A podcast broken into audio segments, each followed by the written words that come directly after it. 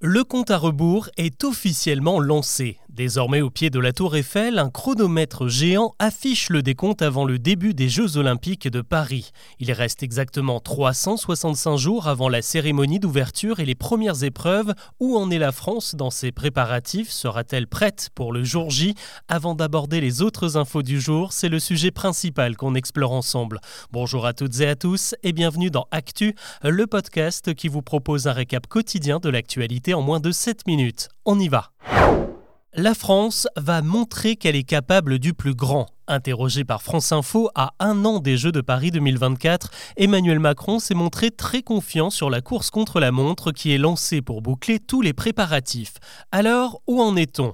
Déjà, on peut se rassurer sur les 53 chantiers en cours.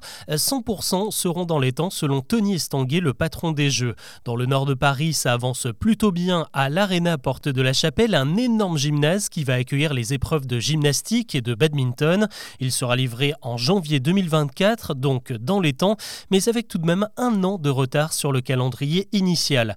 Pas loin de là, dans le 93, le centre aquatique de Saint-Denis, lui, a dû être redimensionné en urgence pour éviter d'exploser le budget.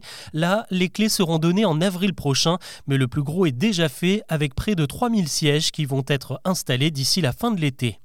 Pas de souci donc pour les sites des épreuves. Par contre, c'est beaucoup plus compliqué côté transport. La ligne 14 du métro qui doit se prolonger vers Orly au sud et vers le village olympique au nord de Saint-Ouen va ouvrir ses nouveaux tronçons sur le fil au mois de juin s'il n'y a pas de contretemps. En revanche, la liaison CDG Express depuis l'aéroport Charles de Gaulle, elle ne sera pas prête. Les spectateurs étrangers vont donc découvrir les joies du RERB. Autre sujet épineux, l'augmentation des fréquences des passages de 15% pour euh, transporter les 500 000 spectateurs quotidiens. Il reste encore à convaincre les conducteurs de décaler leurs vacances d'été. Niveau budget, là aussi, ces jeux sont un véritable casse-tête, ou en tout cas, ils l'ont été ces derniers mois, puisqu'au total, la compétition ne va pas coûter 3,3 milliards d'euros comme prévu, mais 4,5 milliards. Ça fait une grosse différence. Les organisateurs sont parvenus à trouver les financements pour cette rallonge avec le soutien en dernière minute du groupe LVMH qui sponsorise ces jeux à hauteur de 195 millions. Il y a aussi les très bons résultats de la billetterie qui dépassent déjà le milliard d'euros. Reste encore euh, pas mal de questions à régler, comme celle de la sécurité. On manque cruellement de vigiles dans les compagnies privées, on a beaucoup de mal à recruter. Ce mercredi, on apprend donc que l'armée pourra potentiellement être appelée en renfort aux côtés des 30 000 policiers et gendarmes mobilisés quotidiennement. Enfin, il reste à sélectionner les volontaires qui seront déployés un peu partout.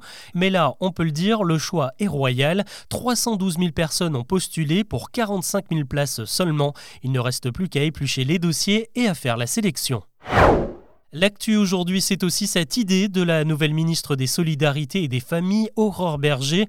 Dans un entretien à West France, elle dit vouloir revoir la formule du congé parental.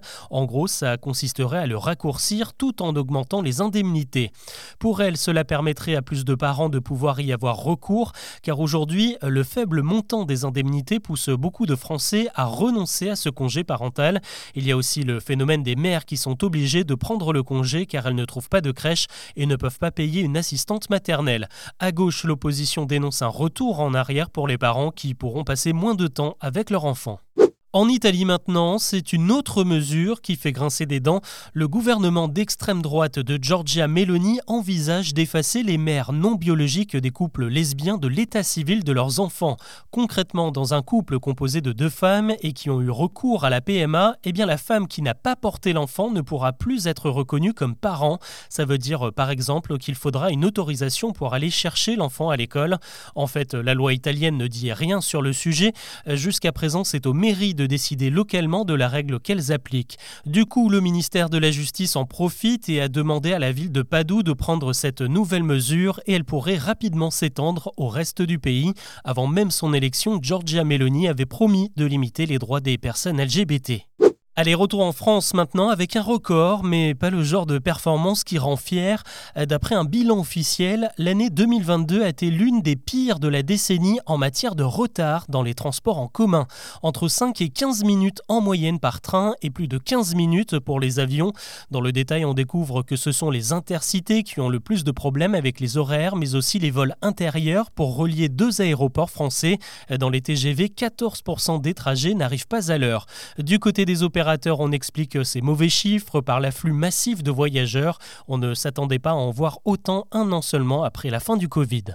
Vous connaissez la rengaine, au moins 5 fruits et légumes par jour pour être en bonne santé. Sauf qu'à l'heure de l'inflation, eh bien la promesse est de plus en plus difficile à tenir. Selon l'association de consommateurs famille rurale, désormais, manger 5 fruits et légumes quotidiennement, ça coûte plus de 240 euros par mois. Ce constat provient d'une vaste enquête sur les prix affichés dans les rayons. En l'espace d'un an, les fruits et légumes ont bondi de 16%, et encore, c'est une moyenne. Si vous achetez des bananes par exemple, vous payez 30% de plus que l'an dernier et même 35% supplémentaires pour des carottes. Famille Rurale en profite pour appeler à la création d'une allocation alimentaire, une aide pour pouvoir acheter des produits sains. Il y a encore du boulot. L'UNESCO s'est penché sur le sujet de l'accès au numérique à l'école. Une grande enquête menée dans 200 pays, dont la France, pour voir si les élèves disposent des derniers outils en matière d'apprentissage et notamment d'un accès à Internet. Et dans l'Hexagone, force est de constater que nous sommes un peu à la traîne.